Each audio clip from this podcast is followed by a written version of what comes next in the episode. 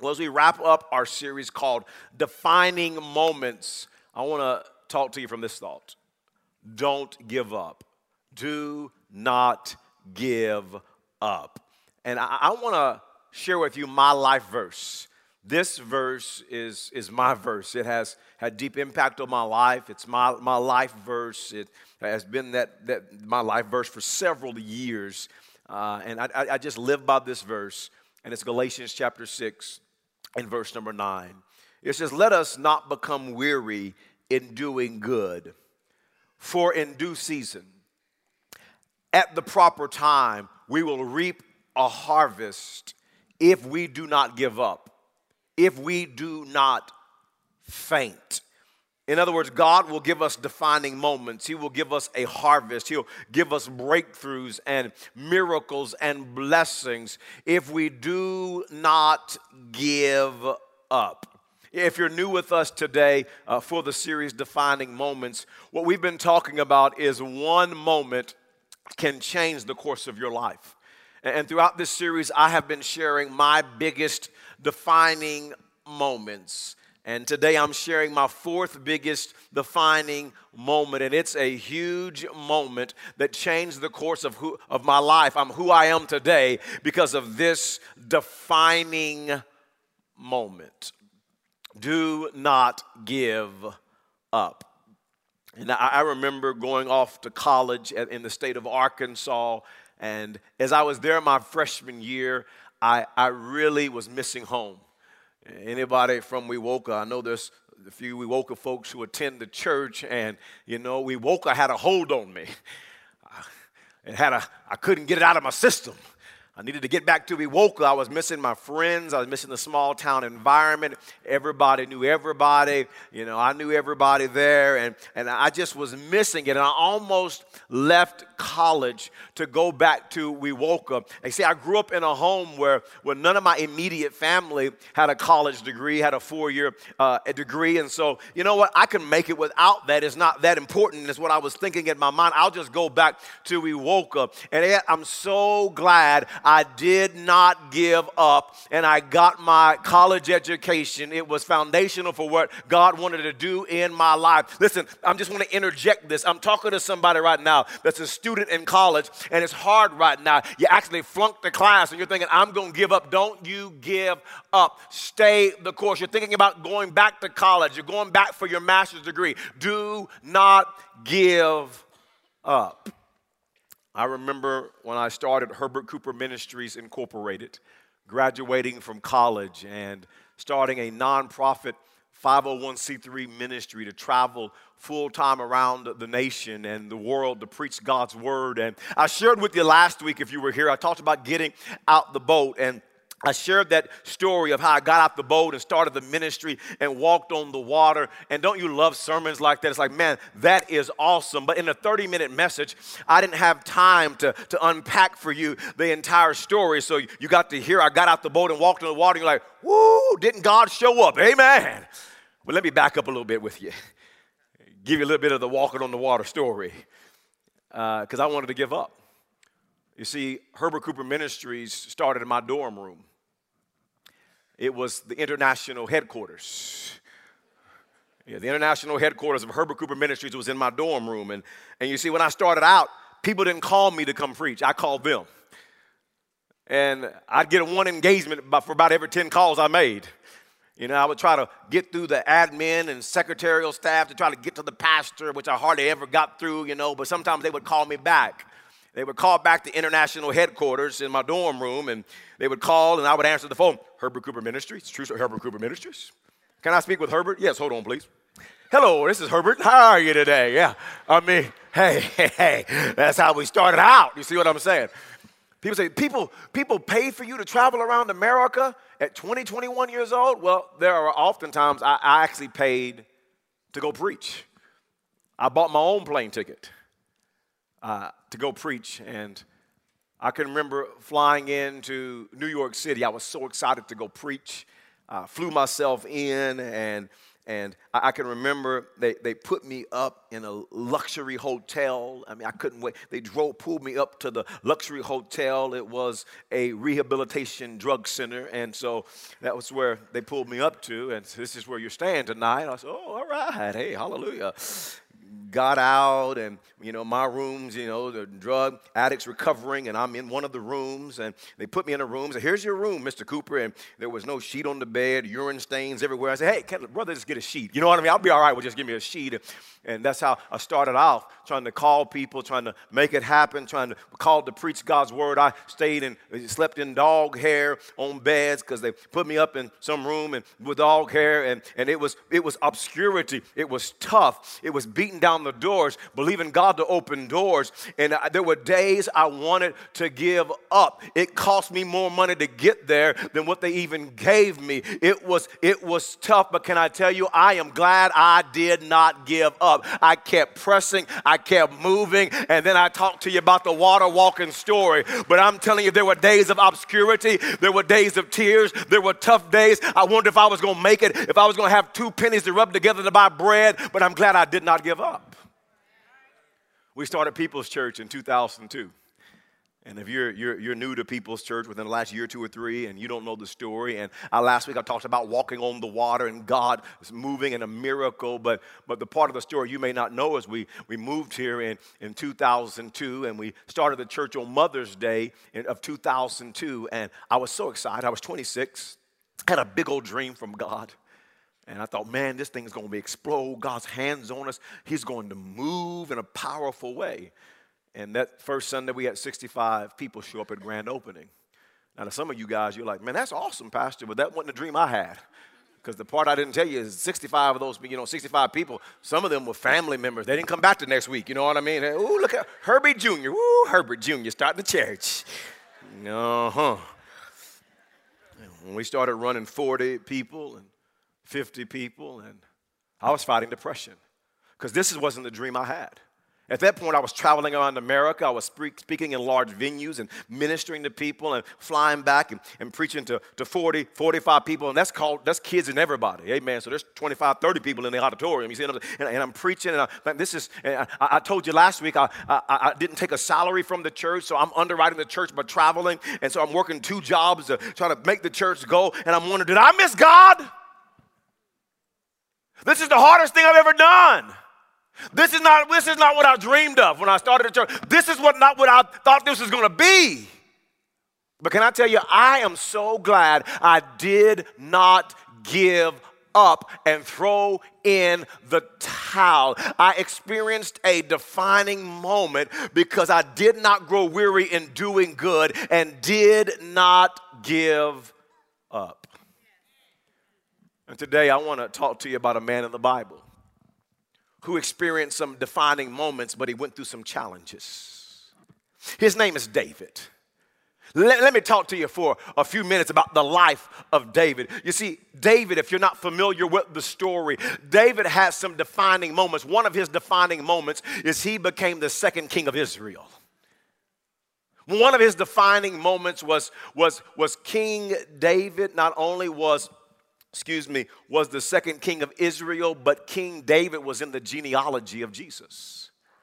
I mean, that, that is amazing. That, that, that is a, a defining moment to be in the bloodline of Jesus. And, and not only that, but, but, but, but King David, he had the greatest accomplishment that any human being could ever have.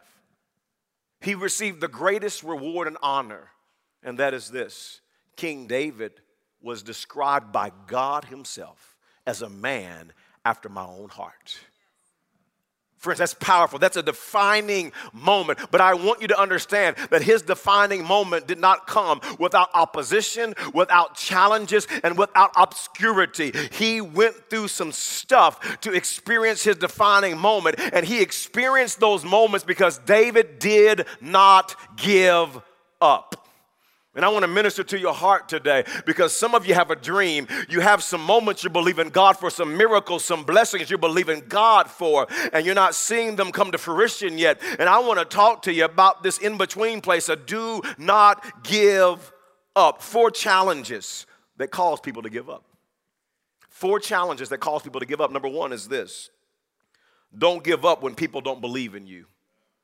Don't give up when people don't believe in you. Some people, they give up so easily because somebody doesn't believe in them. Somebody close says something negative about them. Somebody close is derogatory about them and they give up. It could be a friend, it could be a family member, it could be a co worker, it could be a student at school, it could be a teacher, it could be a leader that doesn't believe in you. And so many people throw in the towel and give up.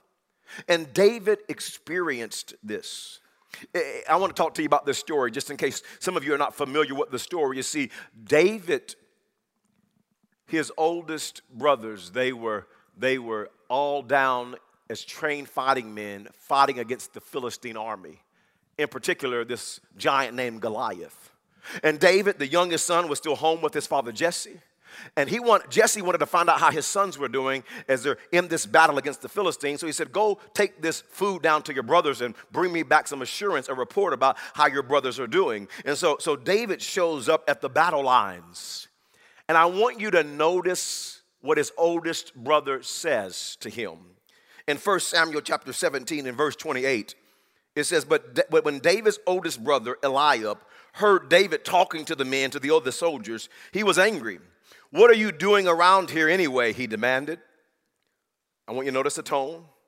He demanded, What are you doing here anyway? Should be back home with daddy. What about those few sheep? You see how, he, how he's been condescending to David? What about those few sheep you're supposed to be taking care of? You shouldn't be down here at the battle lines. You go back and take, take care of those three sheep. He goes, he goes on to say, I know about your pride and deceit. You just want to see the battle. And David's oldest brother was jealous of him. You see, David's oldest brother wanted to be king. And, he was he was not chosen by God to be king. King David was chosen and anointed to be king, and so his oldest brother was jealous of him. So he began to speak derogatory to David. He began to verbally assault David. He began to misjudge David's motives and say, "David, I know your motives. You're just deceitful and you're prideful." And friends, Eliab was a major discouragement to David, but I'm sure glad that David did not allow his oldest brother's discouragement to cause him to give up. He pressed past the discouragement and did not give up. And some of you, you have people in your life that are discouraging you. They don't believe in you, they don't believe in your dream. They're always talking derogatory to you, they're always talking negative to you. And some of you, they're getting in your mind and you're about to throw in the towel. Let me tell you something about haters. Anybody got some haters? Let me talk to you about haters. Haters gonna hate, hate, hate, hate. Shake it off. Shake it off. Haters gonna hate. Don't let the haters get in your mind and cause you to throw in the towel. Hear me today. The higher you wanna go, the more critics you'll have. The higher you want to go, the more you want to be used by God, the higher you want to elevate up, the more critics you will have. You'll have to learn to embrace your critics to get to where God wants you to be. Listen, the old quote is so true. I love this old quote. It says, To avoid criticism, say nothing, do nothing, be nothing. And then folks won't say nothing about you. But, friends, don't let your critics stop you. Don't let your haters cause you to give up and miss out on a defining moment. Shake it off and move forward with the Lord. Number two is this there's a second challenge that causes people to give up. Number two is don't give up when you face giants. Don't give up when you face giants. Notice back in 1 Samuel 17, beginning in verse 41. It says, Meanwhile, the Philistine, this is guy's name's Goliath. He's over nine feet tall. He's a trained warrior. He says, with his shield bearer in front of him, kept coming closer to David. He looked David over and saw that he was little more than a boy, glowing with health and handsome, and he despised him. He said to David, Am I a dog that you come at me with sticks, with your little cute slingshot? Boy, do you know who I am? I'm Goliath. And the Philistine cursed David by his gods. Come here, he said, and I'll give your flesh to the birds and the wild animals. And friends, hear me. We all face giants. Sometimes when we're going through a battle, when we're facing a giant, we can feel like we're the only one. we want to throw the towel. But hear your pastor today. We all face giants. And you know what giants love to do? Giants love to intimidate us. Giants want to intimidate you to cause you to give up, to cause you to throw in the towel. And sometimes, like this giant, they'll talk mess to you. And the giant says to David, Listen, I'll eat your flesh. I'll give your flesh to the birds of the air and the wild animals. And that giant is trying to intimidate David. And he's doing a pretty good job of intimidating people because if you're not familiar with the story, the Bible says that the fighting men, the Israelite army that's trained soldiers for 40 days and 40 nights, this, this giant came out and defied the armies of Israel and says, Who wants some? And the Israelite army would do nothing. They were giving up. They were going to give up their freedom and become slaves to the Philistines because they were afraid of this giant. They were intimidated by this giant. But I'm grateful for David. And David said, I'm not going to give up because of a giant. And here's the key about David. Here's what I want you to understand. Here's what you have to grasp this one key. David realized God was bigger than the giant. God was bigger than the giant. I want you to see David's response to this giant in verse number 45 in 1 Samuel 17. It said, David said to the Philistine, You come against me with sword and spear and javelin, but I come against you in the name of the Lord Almighty, the God of the armies of Israel. He says, Listen, listen, my God is bigger than you. He says, Whom you have defied. This day the Lord will hand you over to me. He said, come, Bubba, come here, Bubba. Come here, listen to me, boy. My God is bigger than you.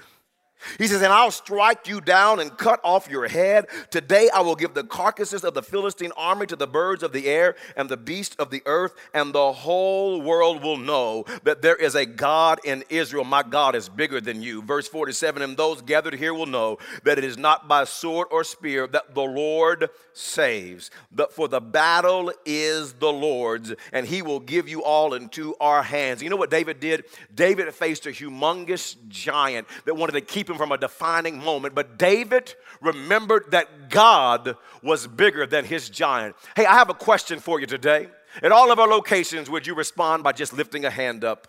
How many of you are facing a giant today in your life? Just lift a hand up. Come on, just come on. You face there, there's we're facing giants. Here, here's what I want you to know. Here's what I want you to know. God is bigger than the giant that you're facing. God is bigger than the giant that you're facing. God is bigger than the giant. Come on, you get that giant in your mind that's an obstacle for you. And you just need to say, Come on, this battle is not mine, it's the Lord. Giant, you're bigger, but my God is bigger. You're not going to stop me, block me. I'm moving forward with the Lord. This giant will come down and God will prevail. Don't stop trusting God. Don't stop believing God.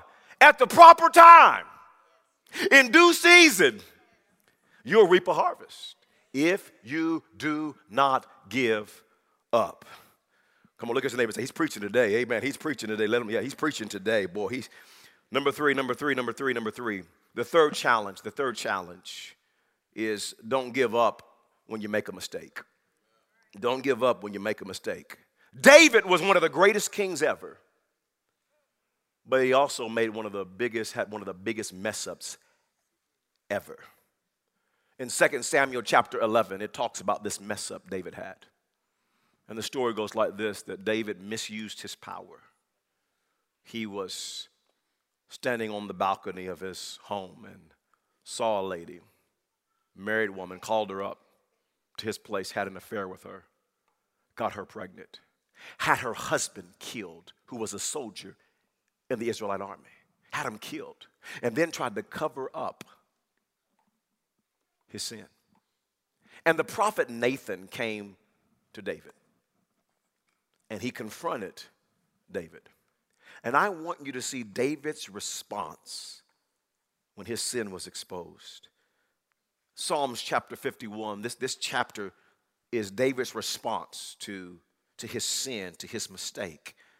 And I encourage you to read the entire chapter today.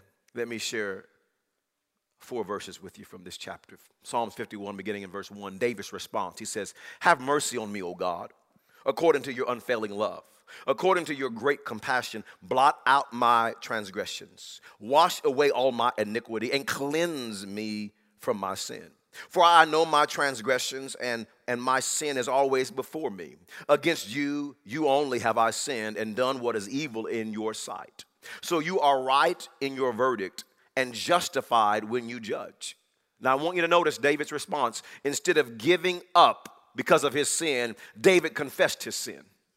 He didn't justify it. He didn't blame other people for it. He confessed it before God. Because the Bible says this when we confess our sins, God is faithful and just to forgive us and to cleanse us from all unrighteousness. And friends, hear me today. We serve a God of mercy, a God of compassion, a God of grace. Instead of giving up because of your sin, because of your mistake, don't you give up. Confess your sin to God because He's a God that will cover you, that will wash you, that will forgive you. Listen, aren't you glad that God is a God of a second chance and a third chance and a fourth chance and a hundred chances? Don't you give up.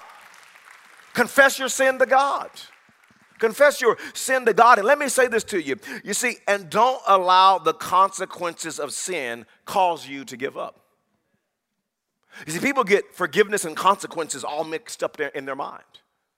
You see, David confessed his sin, and when he did, God forgave him. God forgave him, He washed away his sin. God is a forgiving God, He's a God of grace. But God forgiving David did not stop David from experiencing the consequences of his sin.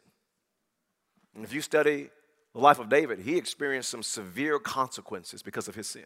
He was forgiven, but he went through consequences. And what I love about David, even though he went through consequences, he did not give up. He did not throw in the towel. He didn't say, Well, I'm going to stop serving God. I'm going to give up on my dream. No, David did not give up because of the consequences. And some of you right now, you're facing consequences. You're thinking, Man, I don't like where I'm at in life. I don't like, listen, of the harvest that I've reaped because of what I've sown. I don't like what I'm seeing. I can't believe this. God, I ask for forgiveness. I ask you to wash me me. I ask you to cleanse me. And God, if you did all that, then why am I going through this? And, and listen, God will forgive you, but that does not mean you will escape the consequences of your sin. And the big thing is this don't let the consequences of your sin drive you away from God. Let it drive you to God. Don't let your sin drive you away from God. Let it drive you to God. Don't you give up because of the consequences of sin. Let me tell you something. You don't give up because God has not given up on you. You don't give up on God. He still has a plan, He still has a purpose. He's not done with you. Don't let it drive you away from God. Let it drive you to God. Don't let it drive you away from church. Let it drive you to church. Don't let it drive you away from prayer. Let it drive you to prayer. Don't let it drive you away from worship. Let it drive you to worship. Don't let it drive you away from the word. Let it drive you to the word of God. Don't give up. Don't throw in the towel because of the consequences. Let it drive you to God. Romans 8, verse 28 says, For we know all things work together for the good of those who love God. Come on, you got to keep loving God. You got to keep pursuing God. You got to keep putting God first. You got to keep seeking first the kingdom of God because all things, that's good and bad. That's pretty and ugly. The Bible says all things work together for the good of those who love God and are called according to his purpose. Listen, God can take your mess and turn it into a message if you just do not give up. Number four is this. Number four is this. Number four is this. The fourth challenge is don't give up while you are waiting. Don't give up while you are waiting. Here's a tough one right here. 1 Samuel chapter 16, verse 13 says, So Samuel took the horn of oil and anointed him in the presence of his brothers. This is when David was anointed to be the king of Israel in the presence of his brothers, and that's why Eliab was jealous of him. And from that day on, the Spirit of the Lord came powerfully upon David. Samuel then went to Ramah. David, and if you study history, he was around 15 years old when he was anointed and chosen to be king. Some historians, some say, you know, he was 10 to 12, but, but most say he was around the age of 15 when he was anointed to be the king of Israel. And I want you to notice what happened to, to David after he was chosen and anointed to be king. Notice this in 1 Samuel 16, verse 19. Then Saul sent messengers to Jesse and said, Send me your son David, who is with the sheep. What? He's anointed to be king. He's chosen to be king. The Spirit of God's on him to be king, and he's going, he's working with sheep. What's up with that? Everybody say process. Mm-hmm. Process, process, process, process. Verse 20 says this So Jesse took a donkey, loaded it with bread, a skin of wine, and a young goat, and sent them with his son David to Saul. David came to Saul and entered his service. What? He's anointed to be king, he's chosen to be king, and he's serving the king? That, that doesn't make sense. Why, why is he serving the king? Everybody say, process. Mm-hmm, process. Saul, it goes on to say, Saul liked him very much, and David became one of his armor bearers. David did a good job serving Saul, even though he was anointed to be king, because the Bible says Saul liked him very much and made him one of his armor bearers, made him a part of his inner circle. He's there serving the king. After David was chosen to be king and anointed to be king, he went back to work with sheep and then he went to the king's palace not to be the king, but to serve the king. You see, David inherited the promise of God not because he was chosen and anointed to be king, but because he did not give up. He didn't give up. Because it was a process for David. If you don't know the story of David, King Saul tried to kill David on many occasions. David was running for his life, and, and many of the Psalms were written by David as he's running for his life and saying, God, where are you? God, what's going on? God, strike down my enemies. And he's writing those Psalms as he's running from King Saul, as he's running from the army that King Saul has after him. David's hiding out in caves. He's eating crazy food. Some nights he's lonely and hungry. Even his own fighting men get discouraged, and his own men wanted to kill him. He's fighting giants, he's fighting wars. I mean, 15 15 years goes by before David ever became king. 15 years. Process. You see, if you want to inherit the promise, you got to go to the process. You see, we live in a generation that loves prominence, power, prestige, but they hate process. They want power, they, they want prominence, they, they want prestige, but they hate process. Oh, God, promote me, but let me avoid the process. There, there was a, a gentleman several years ago. He came to me because he wanted to start preaching. He let me know, hey, I want to, I want to preach. I'm called to preach. And man, I love that. We love people called to preach. We raise up people, want to invest in people. And, and, but what he meant was, I'm called to preach, so I need to start preaching now. called to preach. I'm like, man, that's great. So Here's step one. Step one, I want you to get with my youth pastor, one of my youth pastors, and I want you to get, start, start hanging with him, and he's gonna, gonna help you. Oh, he didn't like that. He got mad at me.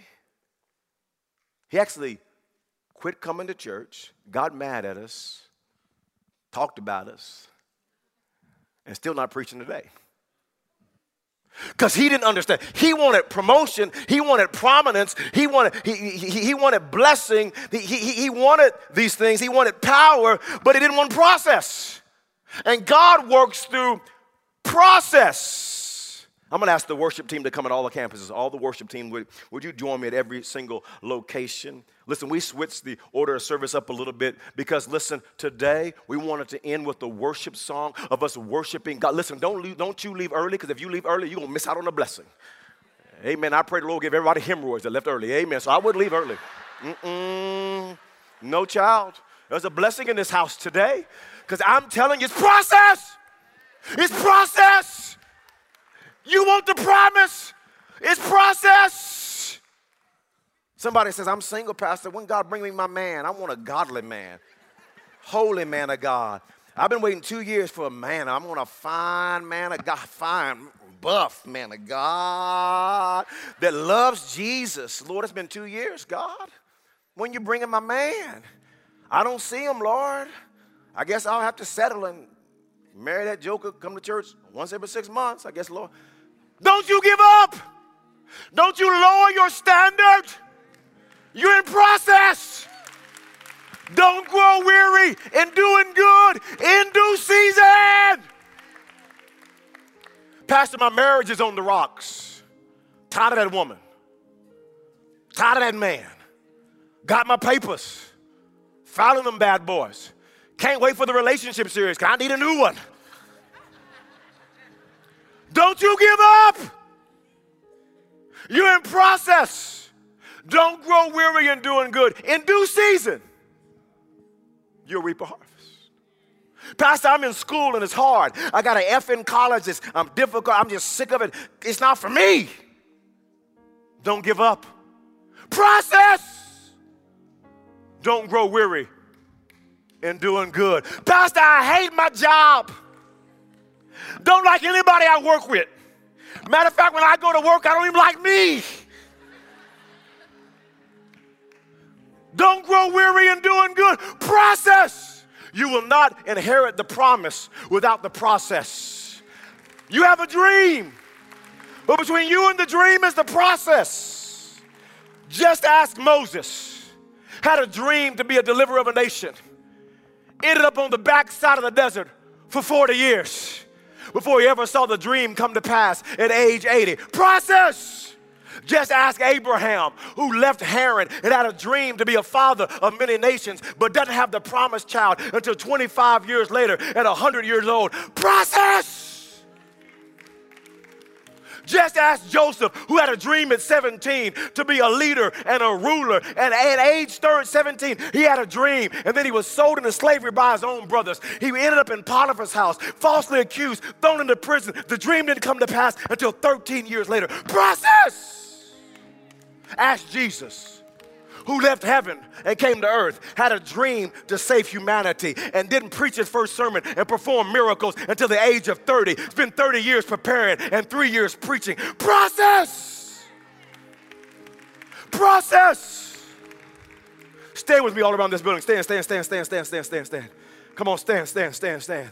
Come on, it's not over. It's not finished. It's not ending, it's only the beginning. When God is in it, all things become new. Come on, somebody, close your eyes. Throw your hands up to heaven. Come on, sing this song right now. Come on, sing it with us. Sing it with us. Come on, it's not over today.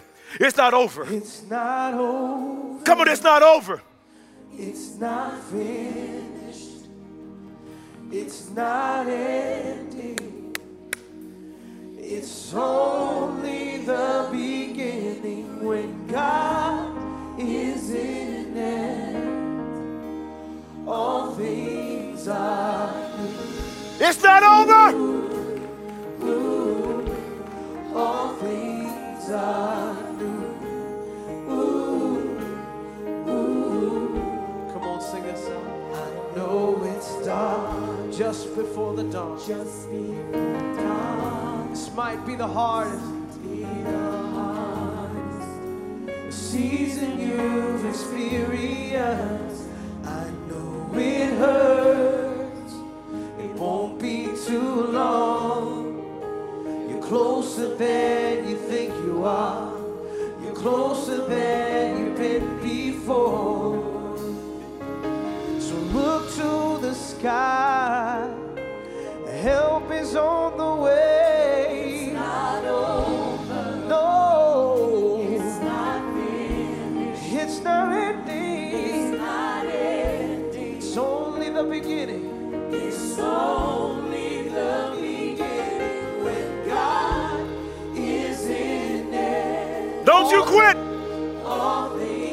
You give up.